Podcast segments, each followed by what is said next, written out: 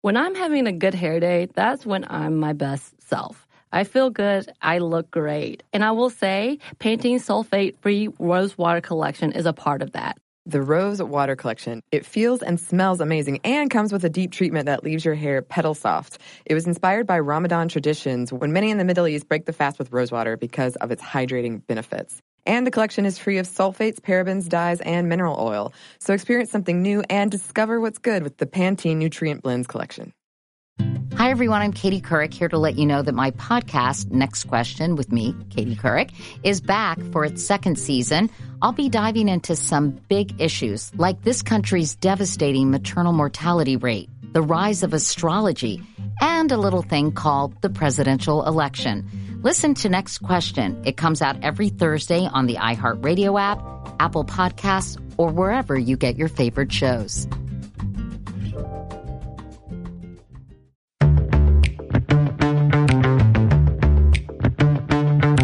Hey, this is Bridget. And this is Emily. And you're listening to Stuff Mom Never Told You.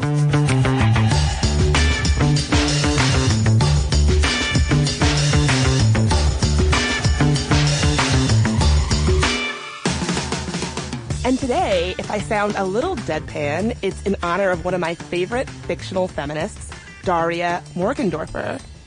If you listen to our episode on Lisa Simpson, you're a little familiar with this series that we're doing that we're calling Fictional Feminists, exploring all the lovely women that have made us the feminists that we are from popular culture.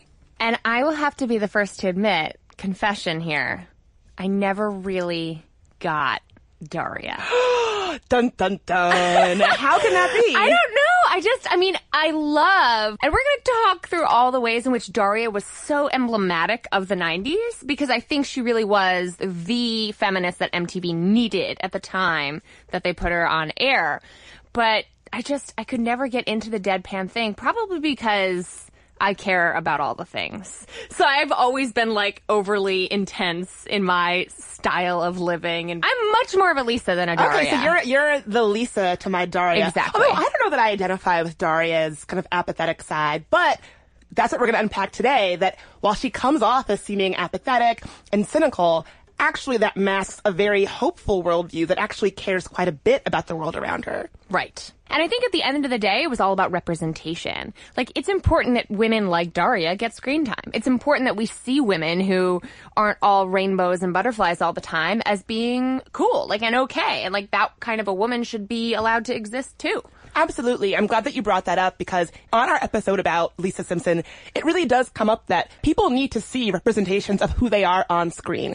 Otherwise, it leads them to feeling like their lived experiences aren't really valid. Exactly. And as we mentioned in the Lisa Simpson episode, even among the top grossing G-rated family films, girl characters are outnumbered by boys three to one, according to the Geena Davis Institute. And that ratio has existed and stagnated since the end of World War II. Wow. Well, that actually really jibes with how Daria even came to be in the first place. Um, you may think of Daria as this quintessential iconic show from your adolescence, if you're anything like me and maybe not like Emily. But the only reason that Daria is even here is because of Beavis and Butthead. Beavis and Butthead. I was surprised to learn that in researching for this episode because Beavis and Butthead are like the antithesis of feminist icons. They absolutely are. So I actually grew up watching Beavis and Butthead quite a bit. I, I really, even though it's, I mean, it's certainly not a feminist show, but Daria was a side character that went to high school with Beavis and Butthead, and she kind of meant to be the feminist foil to these two knuckleheads who did nothing but talk about gross things Yeah. and, you know, uh, doing dumb things all day long. she was often sort of tortured by them, and the reason why she had her own show on MTV is because Beavis and Butthead, while it was wildly successful with boys, surprisingly, it wasn't really that popular with girls. It seemed like MTV was really struggling at that time to capture a young female audience. And that was back in the day when they were still playing actual music videos on there. and I actually have to say that I didn't have cable, right? So I was the, we had the um, antenna type TV situation. Rabbit so ears. I wasn't consciously resisting Beavis and Butthead or MTV. It just wasn't accessible to me at the time. And had it been, I think that when Daria debuted uh, on March 3rd, 1997, I might have tuned in because she really did encapsulate the angsty teenage experience unlike any show I've ever seen. I have to give her credit there. I'm so glad that you said that because in this time where I think things that are retro and throwbacky and all things grunge are sort of having a resurgence, it's really kind of interesting to think about Daria as representing a lot of the ideology from that time. I'm talking about things like calling out corporatism and capitalism and consumer driven teens, things like that. The 90s was all about securing that culture. And I think nobody did it better or more sardonically than Daria. It's so true. It was like the teenage, it like smells like teen spirit, right? It had Nirvana era imbued into it. Nirvana era rebellion Yeah. against like the, the corporate overlords sort of imbued in everything that was going on in that show. If you even want to talk about the opening song, the lyrics go, this is my stop, gotta get off, I may go pop, excuse me, I've got to be direct, if I'm wrong, please correct, you're standing on my neck, you look right through me, say I'm gloomy, yeah, so sue me, excuse me. I love it. It really kind of feels like that like bust out the ball chain necklace gothic meets apathetic teen angst story. Definitely. So I love the idea that the reason why Daria came to be this feminist cartoon hero for so many women is really because of the lack of women watching Beavis and Butthead. Tracy Grandstaff, who is the voice of Daria, talks a lot about this in this really, really great piece called The Oral History of Daria from Vice. She says, MTV was going through a phase where they were getting a lot of flack for not really representing women on air outside of Spring Break. Remember those show, those Spring Break shows where it was like girls in bikinis dancing on the pool? Yeah, like wet t-shirt contest basically. How did that even get on TV? I don't know, but all I know is I would watch it as a teenager and I would want to go to spring break so badly. Right. It's like who are these spring break? Is that what spring break is? It's like all it is is like dancing on a pool. with like live pop performances happening on Miami Beach or something. Ugh. I, I missed the boat on that one. That Yes. was not what my spring break looked like. Same. In that same piece from Vice, the show's co-creator Glenn Eichler agreed with Tracy Grandstaff and pointed out that the only other women-centered show that MTV had, aside from Spring Break, if you can even call it that, was called Aeon Flux, and it was a superhero wearing like three inches of cloth as her entire outfit. They couldn't have guessed more incorrectly about what young women wanted to watch. See, I actually watched Aeon Flux as well, but that's because I'm a weirdo and honestly, if it's a cartoon, I have to watch it. I'm, I'm so cartoon obsessed. If it's a cartoon, Well, I you were it. read in on the MTV sort of 90s scene, it sounds like, but they were trying to basically persuade more women to, I mean, you were already a Beavis and Butthead viewer. Like, of course they captured you.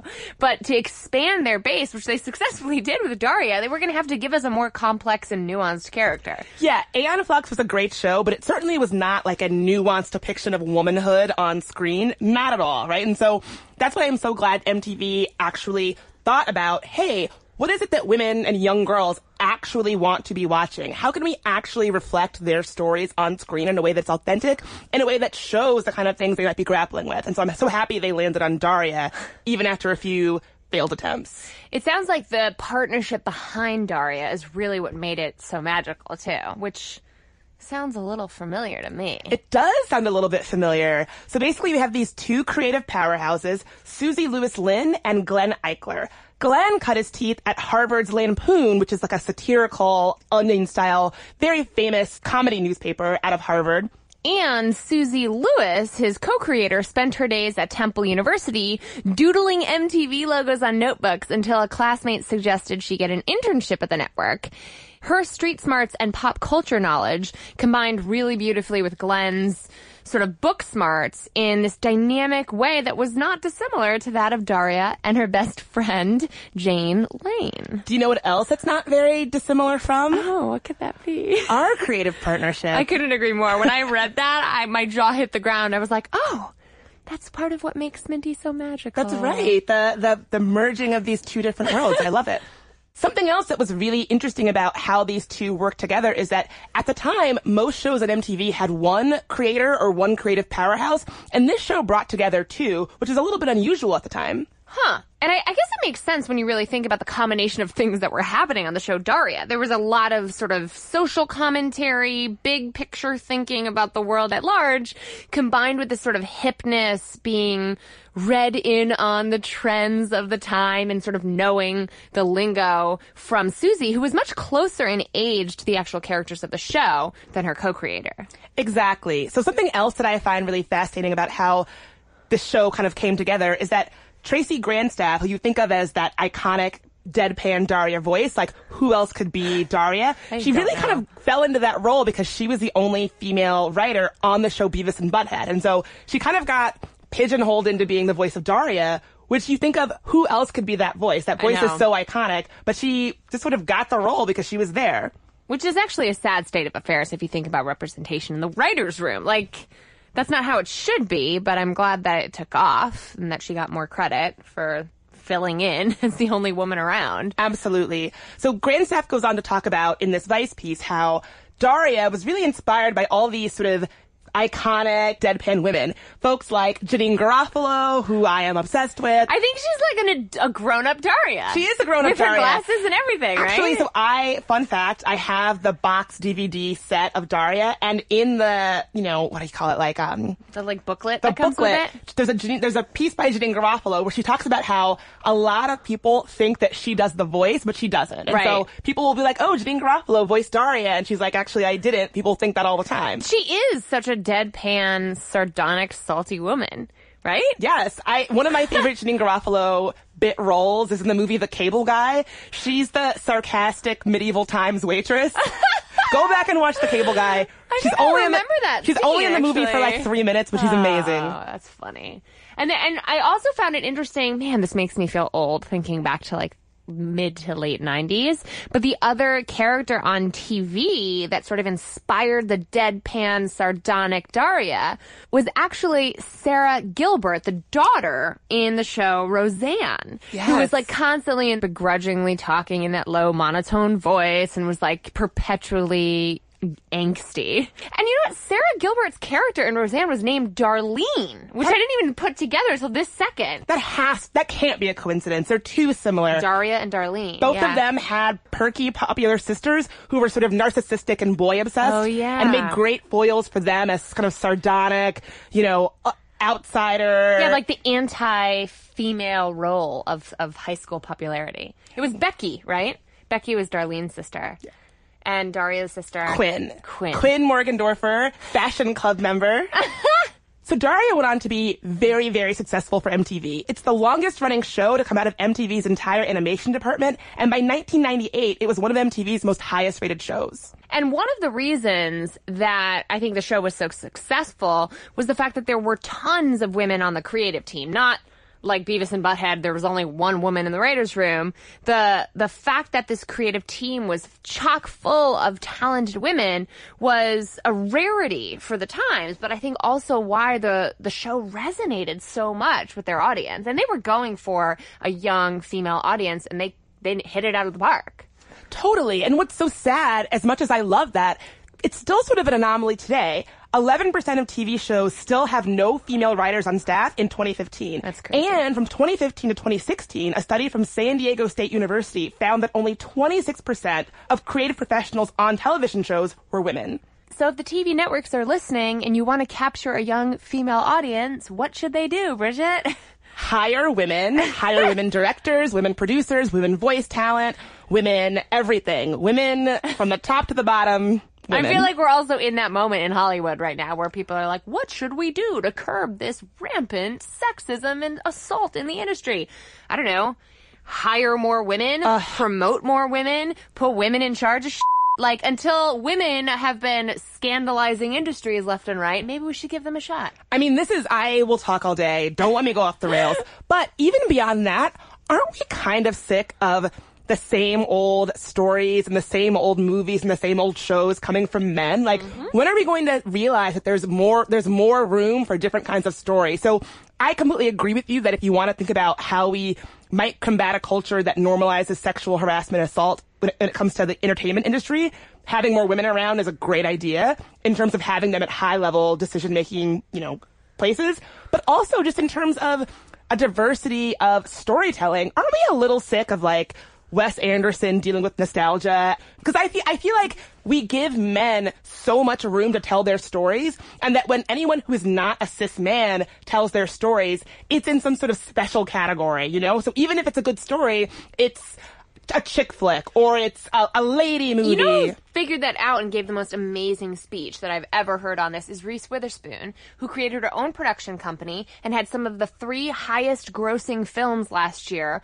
when she produced stories that were plucked out of the literary world by female authors. And look at the success of Big Little Lies. I mean, you even saw male critics bashing the show as being, oh, this is a, a, a like a sappy soap opera for women, and really sort of missing the fact that authentic and nuanced characters that are women it's the right thing to do from a, a, diversity and inclusion standpoint, but it's also the practical and best thing to do from a creative business standpoint too. Right. Hello, like there are better stories to be told. Let's and, give more folks the mic. And like, how many times do we need to see the same story about your father issues?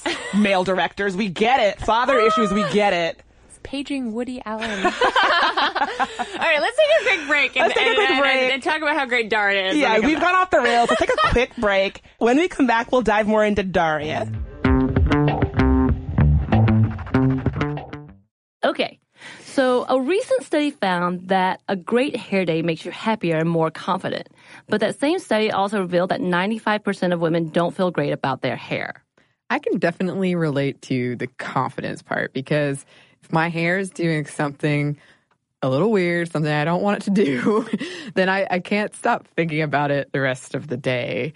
Oh my God, we've all been there. Pantene's Rosewater collection feels and smells amazing and comes with a deep treatment that leaves your hair petal soft. It was inspired by Ramadan traditions when many in the Middle East break the fast with rosewater because of its hydrating benefits. And the collection is free of sulfates, parabens, dyes, and mineral oil. Your hair doesn't look really great. Thank you. I actually worked in a place for a while that was very sensitive environmentally, and we weren't allowed to use shampoos that had sulfate in them. So that's something that I look for these days. And bonus, I love the way that my hair looks now. So experience something new and discover what's good with the Pantene Nutrient Blends collection. This episode is brought to you by NBC's Good Girls. Okay, the new season of NBC's Good Girls is generating serious buzz.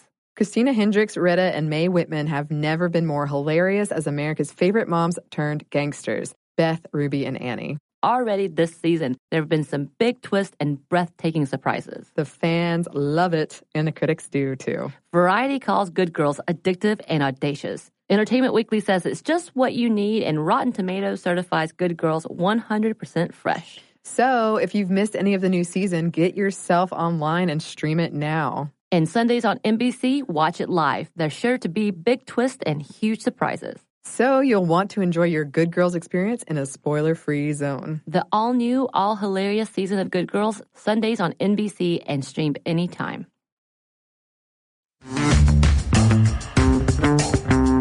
And we're back. And we were just talking about why people connect so much with Daria. We were. And one of the reasons that we talked about just a little while ago was the fact that there were so many women involved in the creative process of Daria, and I think that's what really enabled her to be such an authentic character.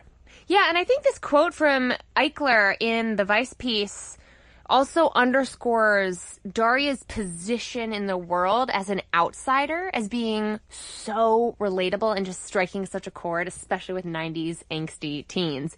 He said, apparently everyone, with the exception of a very few people who were hit on the head when they were very young, felt like they were outsiders. You either identify with her as an outsider, or you sort of envy her ability to navigate her life as an outsider and stay sane. And for me, wasn't high school just that? Like middle school and high school made everybody feel like they didn't belong and it was this psychological test for like how to deal in your world when your own identity is shifting and you don't know you know who you belong with and what cliques you're in or out. It just felt very angsty. Yeah, and I think even people who remember high school as being a happy time or really popular in high school, even those kinds of students I think would probably report feeling like an outsider at some point because high school is a minefield of navigating all of these weird social and class and racial and gender politics that you haven't even fully figured out how to grapple with yet. And it's such a heightened thing all the time. Yeah. And so Daria positioned as the outsider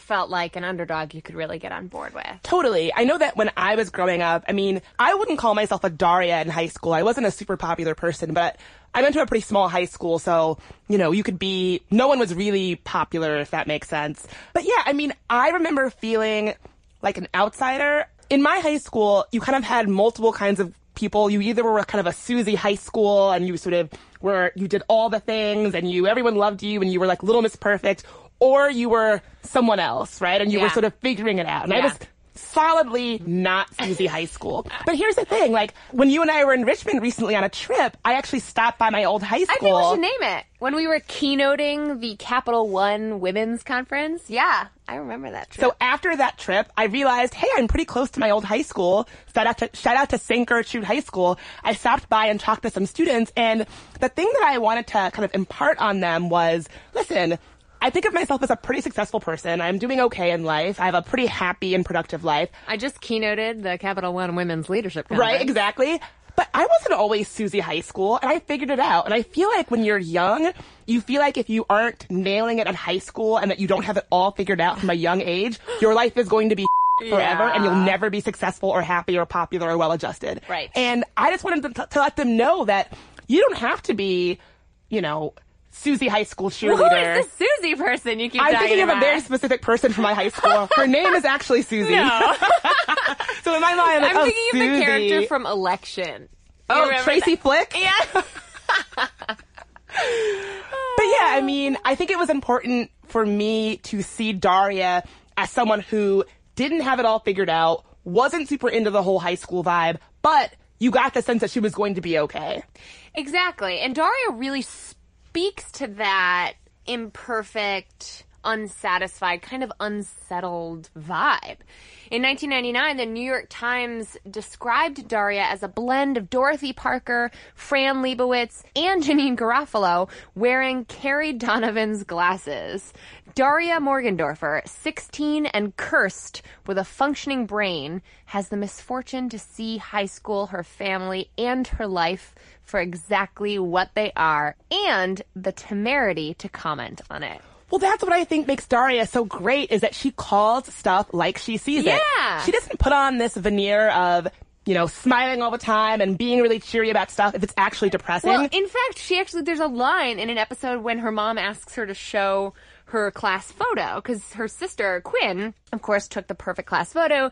Daria takes the photo out of her backpack, throws it on the kitchen table, and it's her deadpan, totally not smiling, of course. And her mom says, Daria, when are you going to just smile for a photo? You know, the world judges you by how they see you in photos like this. And Daria says, I fundamentally disagree with that premise. You know, like she says, like, yes, I'm aware of that and I fundamentally disagree with it. Oh, I'm like, God. oh, Daria. I just remembered something horribly embarrassing from high school, which is that I declined to have my senior portraits taken because all my classmates were getting their senior portraits taken at these studios and it was very, very polished and professional. And you wore, you had to wear pearls and like a black drape across your shoulders and it was a very specific look. And I declined. And my mom was like, what do you mean you're not going to do it? And I said, I'm opting out of that culture. I didn't want to do it. But then here's the Oh, real little kicker. Bridget, little Bridget. Yeah, I was, I was, out. I was wokelet. I was yeah. a, a baby She's wokelet. like, no pearls for me. No pearls for me. But then here's the kicker. Here's what a sellout I actually ended up being Oh, is no. that my mom was like, "Are you? You're gonna regret this. All your friends are getting their pictures taken." I was like, "No, I'm not gonna regret it." She was actually right. I ended up really being like, "Oh well, I want my picture in the yearbook." Then I realized I was gonna have one of those note like not pictured Question things, mark. and I was like, "Don't want that." So I ended up recreating a like in the jankiest way possible in my high school gym, and I, I'll put the photo in the show notes because I have my high school yearbook. It's I'm holding a towel across my shoulders as if it's one of those professional drapes, and my friend is just taking the picture in the gym. Oh my god. So that's- I, I- think that's a much better story. you got a great story out of it. I mean, yeah, and it's what's like I thought I was going to be this like you were a conscientious objector and then you regretted your objection. But that's so that's so Daria, right? What I love Yeah. about Daria is that she often does take these principled stances, but then realizes her own feelings are much more nuanced. It's not just black or white where I don't want to contribute to this sort of shallow high school culture. Sometimes she finds herself actually feeling a little bit mm-hmm. conflicted and she has to wonder what that means about her. right, she calls out the culture for being shallow and then is tormented by her desire to actually like get on board with it. Exactly. But I think that thing that you just shared about the photo with Daria really comes back to this idea of likability. I mean, Yes. as women, we're often told that we have to be likable above anything else. And so if you're having a bad day, if you're pissed off, if you're not smiling, if you're not happy, then Yeah. that means something bad about you. And I think Daria really pushed back against this idea that women have to be likable all the time. Exactly. In fact, you know who has some really powerful things to say about that was Chimamanda Ngozi Adichie at an event for Girls Write Now. She told the young girls about the power of forgetting about likability. She said, quote, I think that what our society teaches young girls, and I think it's also something that's quite difficult for even older women and self-professed feminists to shrug off, is this idea that likability is an essential part of you, of the space you occupy in the world, that you're supposed to twist yourself into shapes to make yourself likable, that you're supposed to hold back sometimes, pull back, don't quite say, don't be too pushy, because you have to be likable. And Daria is the antithesis of that. She's the antithesis of it, and she makes it okay to not be likable. Listen, even if you're a cheery, happy person, nobody is likable and happy and smiling all the time. And I think it was especially important that young girls saw that Daria was sarcastic sometimes and was biting sometimes and was pissy sometimes and all of that because that's reality. Yeah, and I think in today's culture of, you know, Pinterest perfection, as we've discussed, that's an even more relevant role model for us, which is it's okay to have opinions that aren't the best. Like, it's okay to have unpopular opinions. It's okay to have something to say that not everybody's going to agree with, despite what sometimes the world thinks. Because I particularly love airing my disagreement with people when it serves a purpose for me. Like it, it definitely takes some energy of your limited resources to to disagree with someone. But if I think someone's being gross on Facebook, I'm going to tell them they're being gross on Facebook. Or if I think a comment was like off, I'm going to ask them what they mean by that, and I'm going to be disagreeable sometimes if I'm having a bad day.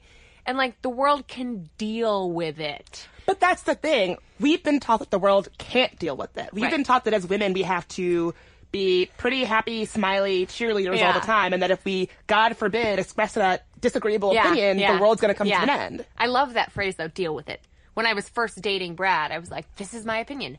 Deal with it. Yeah. Like, this is how I feel. It's not rainbows and butterflies. Like, deal with it. And I just feel like Daria was never afraid to be real and to be cutting and to have commentary that was edgy and disagreeable. And the world didn't always deal with it very well. They were frustrated by her, right? Like they labeled her as depressed or dark or sardonic, and she didn't really feel that way about herself. Exactly. So that's something that I really, really love about the show is that basically, at least in my mind, the show makes the point that, listen, if you're a young girl trying to figure it out in high school and you're honest and sometimes disagreeable and not always the happiest, that's okay. Here's the thing. It might be tough for you sometimes. Hmm. Your classmates might not get you. Your family might not get you. you might have a little bit of a hard time figuring it out in school, and that's okay. But if you stick it out, ultimately things will fall into place. And that's what I love about Daria is that she wasn't just a bummer for the sake of being a bummer because she was a, a downer.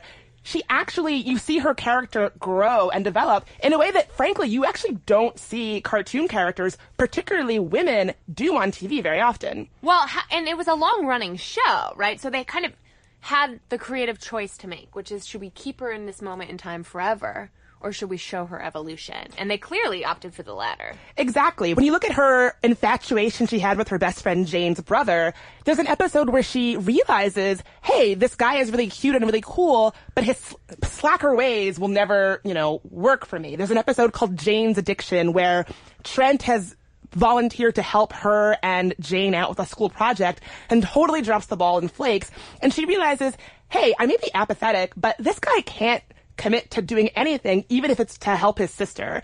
And so, again, sort of like Lisa Simpson Yeah. with her crush on Nelson, uh, which I think we got into in our Lisa Simpson Short-lived, episode. to be clear, yeah. She realizes that this, this crush that she's been holding for a long time, she outgrows it. It also shows that Daria isn't actually apathetic. It shows that she does care. In fact, she cares so much that she'll call BS when she sees it. But like, she's not disengaged completely. You know what I mean? She's not, she has morals, she has values, and when this guy drops the ball, you know, she's not here for it, and she makes that clear, which I like, because it's sort of like a crystallizing moment of her morale being put front and center. And I think you see that a lot in the fact that throughout the show, Daria is this seemingly apathetic person who, who doesn't really care about school and doesn't want to even play the game. But by the end of the show's run, she's actually the valedictorian giving a great speech at graduation. Right. Stand firm for what you believe in, until and unless logic and experience prove you wrong. Remember, when the emperor looks naked, the emperor is naked. The truth and a lie are not sort of the same thing. And there's no aspect, no facet, no moment of life that can't be improved with pizza. Thank you. I love that. So good. I would vote for Daria. I would vote for her. Well, that Put was her her in Lisa's cabinet. Yeah, yeah, yeah. Oh, yeah, yeah, yeah. So ultimately, I think you hear that in her speech, right? That even though she comes off as this deadpan, apathetic person, actually she has the bravery to see the world for what it is and to be skeptical about the world and to be hopeful about the world. Right, which is a very complex duality that doesn't get written into very many cartoons, m- might I add. Not to like dig on cartoons, but just characters in general. She is nuanced. She is balancing this cutting social commentary with somehow hope for a better tomorrow. Exactly, exactly. And even though Daria clearly has a complicated relationship with her family, particularly her mom and her sister, you actually see that same hope with how she thinks about her family.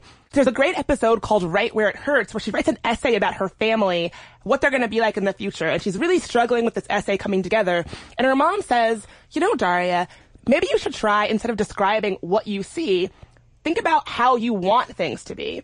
And so this is someone who doesn't really get along with her parents. Her sister is kind of a nightmare to her. And she reimagines what their relationship's going to look like 10 years down the line. So in her reimagining, her sister, who has been this narcissistic, popular, self-obsessed little nightmare, actually channels all of this self-obsession into being a really, really kick-ass mom of like four kids. Her parents are retired, and she herself has continued to sort of be this outspoken activist, writing columns for the paper about all the topics and all the ideals that she talked about in high school. And she's married to a teacher, which is kind of an interesting choice for someone who seems to not really dig school that much. Exactly. And I think this example is a small one of many that show that the so-called misery chick that is Daria is not really a character about cynicism, but hope.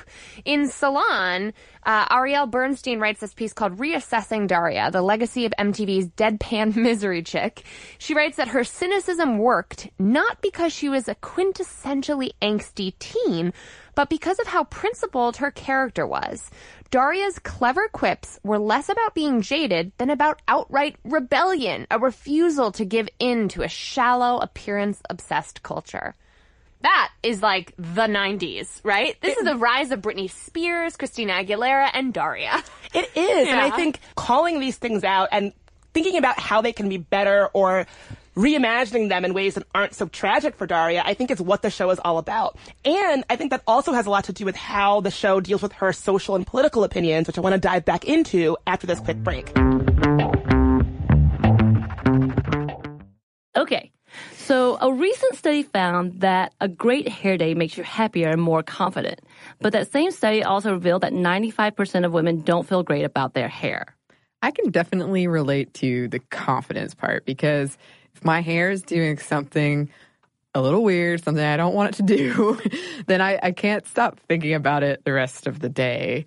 Oh my God, we've all been there. Pantene's Rosewater collection feels and smells amazing and comes with a deep treatment that leaves your hair petal soft. It was inspired by Ramadan traditions when many in the Middle East break the fast with rosewater because of its hydrating benefits. And the collection is free of sulfates, parabens, dyes, and mineral oil. Your hair doesn't look really great. Thank you. I actually worked in a place for a while that was very sensitive environmentally, and we weren't allowed to use shampoos that had sulfate in them. So that's something that I look for these days. And bonus, I love the way that my hair looks now. So experience something new and discover what's good with the Pantene Nutrient Blends collection. Here's the thing. Saving money with Geico is almost better than playing pickup basketball.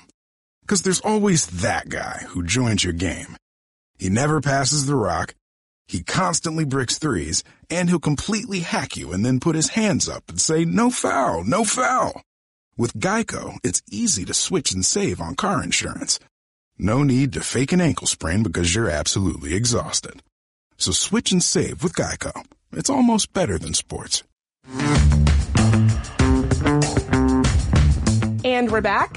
And let's talk about Daria and her political and social beliefs. So in comparison to one of our other favorite fictional feminists, Lisa Simpson, you know, Lisa is an explicit activist. She's Right. out there in the streets.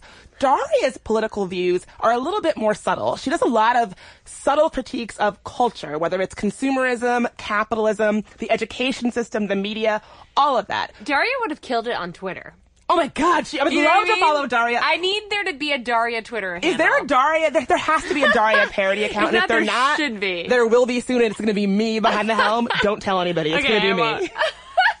It's our little secret, Sminty listeners. I think you see this a lot in the show within a show that Jane and Daria are obsessed with, Sick Sad World, right? Like the show that was always showing all of the ridiculous things and culture. And honestly, it really does foreshadow the rise of like clickbait media and clickbait journalism, all these over the top, hard to believe stories that you sort of lose yourself in. Yeah. That was one tiny aspect of Daria's cultural literacy that I always loved. Right. And it was like, if it bleeds, it leads type journalism, right? And having that in the background, Daria was the social commentator who would have killed it on Twitter had Twitter been around, but instead she just had these brilliant quips in the halls of her high school. And if you remember Sick Sad World, here's what it sounds like. Are fish using our oceans as their own private toilets? A Sick Sad World exclusive right after this. What? You get the idea. There's one that I think of all the time. Are fish using your drinking water as a toilet? Next on Sick Sad World. I think about it like once a day. Oh my god, that's funny. The other social and political commentary that kept coming up in Daria that I thought was really important was the fact that Daria was not afraid to talk about racism, tokenism, and dare I say, intersectionality on the show, which was well before, you know, the popularity of such a concept. And Bridget, you've told me in the past that Jodie was a big inspiration for you growing up, right?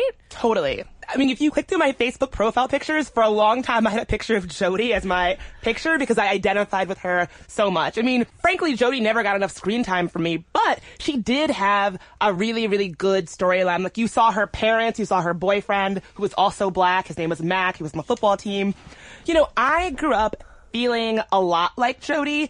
Her character was someone who often felt pressure to sort of be, as she calls, like, I mean, this is me quoting Jodie, quote, the perfect negress. So the someone, the person who does all the activities, gets great grades, is a great representation of their race, really fits in in their high school. And so that was something I felt a lot of pressure to do as well. And I think the show was so ahead of its time to show this for what it was, right? This wasn't just a black girl on the show who you never saw her family life. You never saw the pressures that she dealt with. Certainly she should have had more screen time, Yeah, but they agree. did give her very, very serious subject matter. I remember one of my favorite jokes from the show is that so her their school is mostly white, but every year Jodie and her boyfriend Mac win prom king and queen, Mm-hmm. and it's clearly just because the school wants to look diverse. And Jodie's great line is, "Hey, we may be tokens, but at least we're good-looking tokens."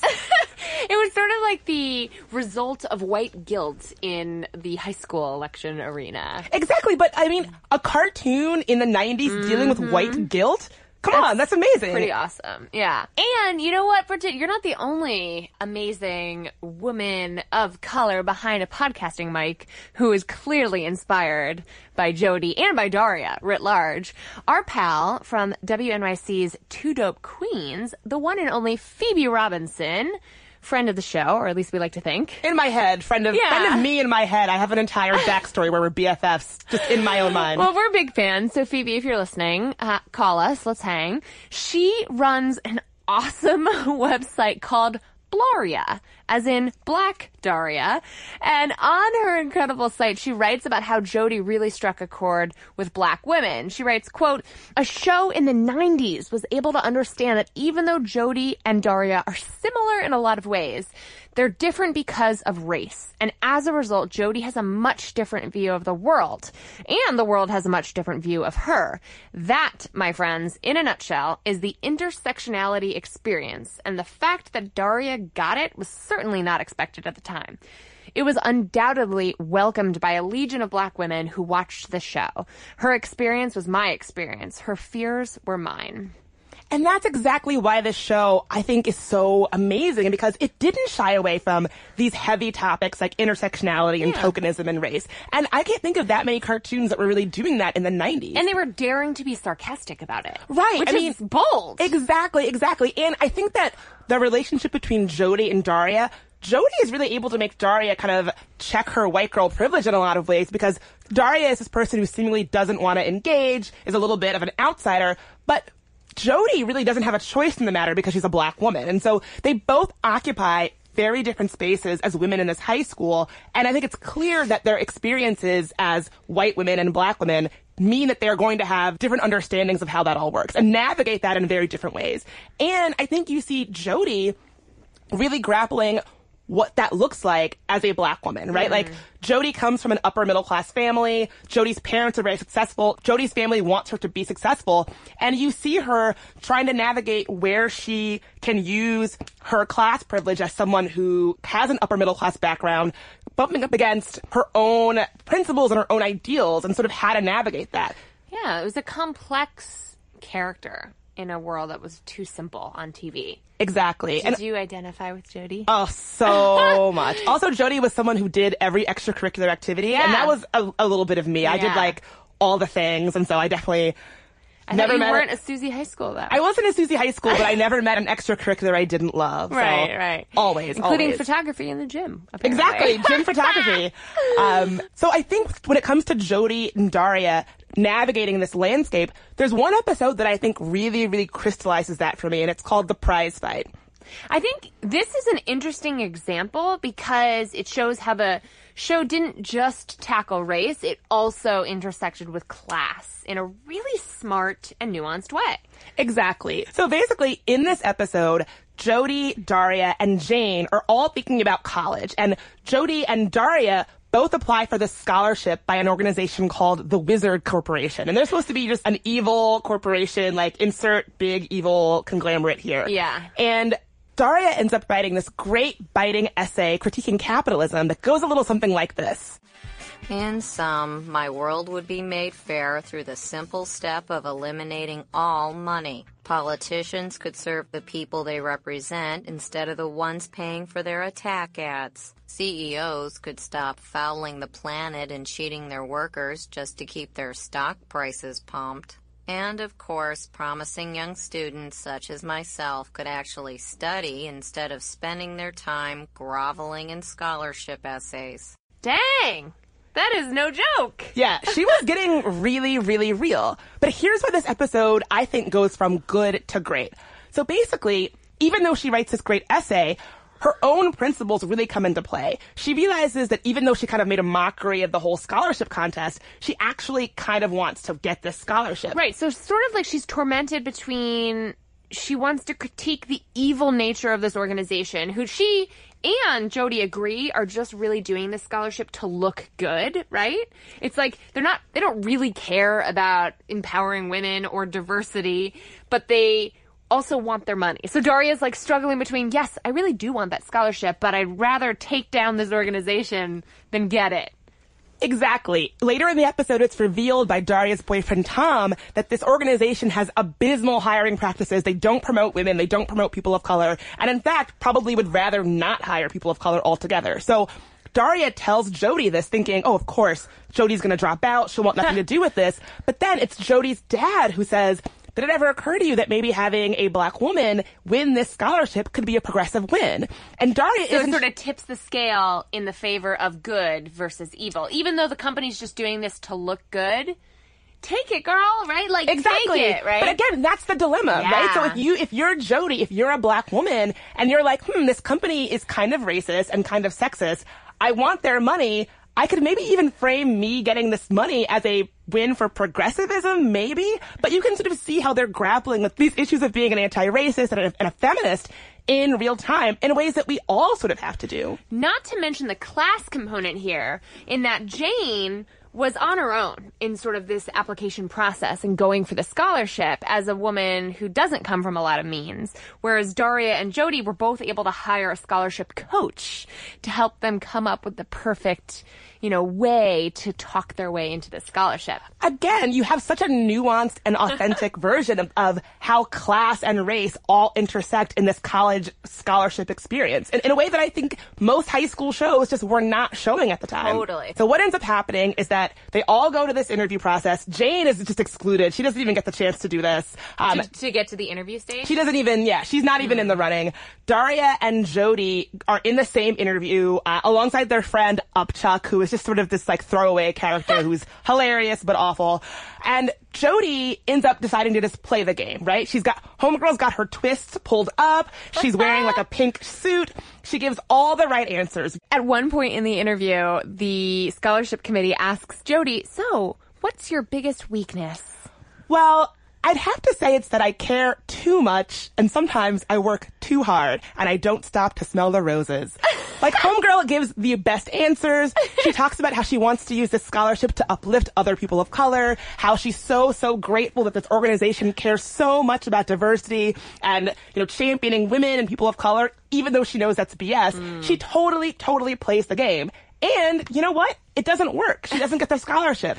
Meanwhile, Daria decides she's going to tell it like it is. She's going to say, listen, I know this company doesn't care about women, doesn't care about people of color. Clearly, none of us are going to get this scholarship, so why even waste our time? And I think you really see both characters trying to figure out what it means to play the game. in this like moral quandary that they're faced with, which is like, do I do what's best for me? Do I take a principled stand? Which does feel very 90s, doesn't it? Like early activism. It does. And in the end, what I think is so great about how this episode ends, it's a nuanced and complicated one. All of the girls realize that they actually did want this scholarship and they're bummed they didn't get it. And Daria has to ask herself, what does this mean? Does this mean that I'm a sellout? Does this mean I don't actually have anti-racist feminist ideals? Or is this just part of growing up? Is maturing, realizing that things aren't black and white, and sometimes you have to compromise your morals to do what's best for you. And the show ends there. yeah, there- there's no resolution. You're like, ah. Yeah, I mean, Weird. the ending is so bittersweet because you're. I mean, this is the same stuff I think a lot of us grapple with. Well, it, it, I don't. I hate to go back to grunge all the time, but it does remind me of like a a chord. What is that called? Like a minor chord or whatever that a lot of those songs kind of end Oh. with, like you know, unplugging the amp at the end of the song, like that that sort of lack of an ending, that that discomfort at the end, like this is unresolved. It just felt like very quintessential 90s and there were lots of us who were making tough calls about doing what's best for you and like oh shoot like doing what's best for the world and we were starting to really have to confront the difference between those two things Exactly.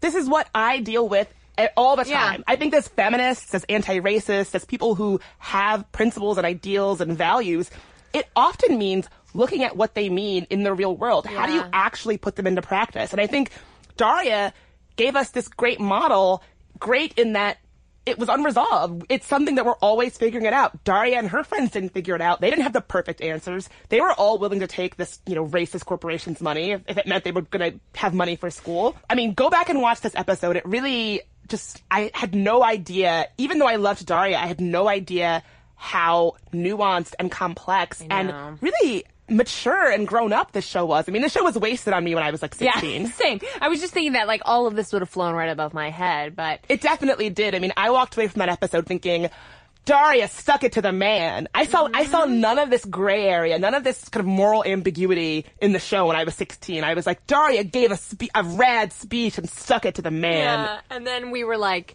I found myself applying to scholarship funds of like right wing religious organizations, some of whom did fund my education or pay for my books. And la- years later, I was like, really? Wait, whose idea was this? Like, how did my hyper liberal Jewish father get on board with like certain historically re- like Catholic organizations funding my scholarship? You Uh, know? a little thing called they got bills to pay. yeah, cash money. Yeah, because It's sometimes I mean, yeah, it's it it's, funny. real. It's It very very real. real, and I think at the end of the day, that's what makes Daria so special. Is Right. that it's real, it's authentic. and it's imperfect and it's sort of confusing and they didn't try to wrap it all up with a nice bow so neither will we sminty listeners we're going to leave you hanging in the world of apathy and discordant conclusions here. Like, do we love Daria? I don't know, man. what do you think? You sounded like so that was very a very good '90s slacker. Like you sounded like Thurston Moore from Sonic Youth. Like I don't know, man. I'm just uh, I'm just trying to I don't get know. back. Yeah, that's right. I don't know. What is right? What is wrong? I mean, what is anything, bruh? It's funny how like there's a lot of maleness to that man. You know what I mean? Yeah, I I definitely this is going on a tangent, but I definitely talk in that way sometime, and it's a lot of dude, man, bruh, Yeah. bro. I also say girl a lot, but we should come back to a phonetics episode about that. Yeah, girl. a it's always one. like an affirmative. Yeah. Nah, bro. And where Always does that leave negative. our gender nonconforming friends? Think about that. Yeah. Oh, damn. That is some cis centric vernacular. It's See, we promised you we'd leave you with a discordant ending. Here we are delivering on that. So, what do y'all think of Daria? Let us know. Let us know what your thoughts are on Daria. Was this deadpan icon of the 90s someone that you looked up to? Did you watch the show? Why or why not? You can hit us up on Instagram, tag us in all those great Daria Halloween costumes at Stuff Mom Never Told You. Get at us on Twitter at Mom Stuff Podcast or a good old fashioned email at momstuff at howstuffworks.com.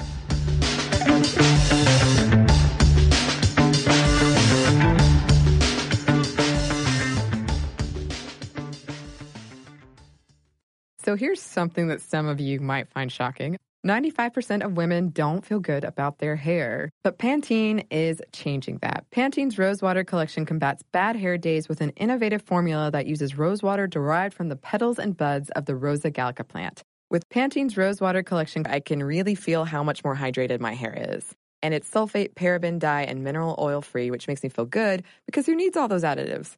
Experience something new and discover what's good with the Pantene Nutrient Blends collection. This episode is brought to you by NBC's Good Girls.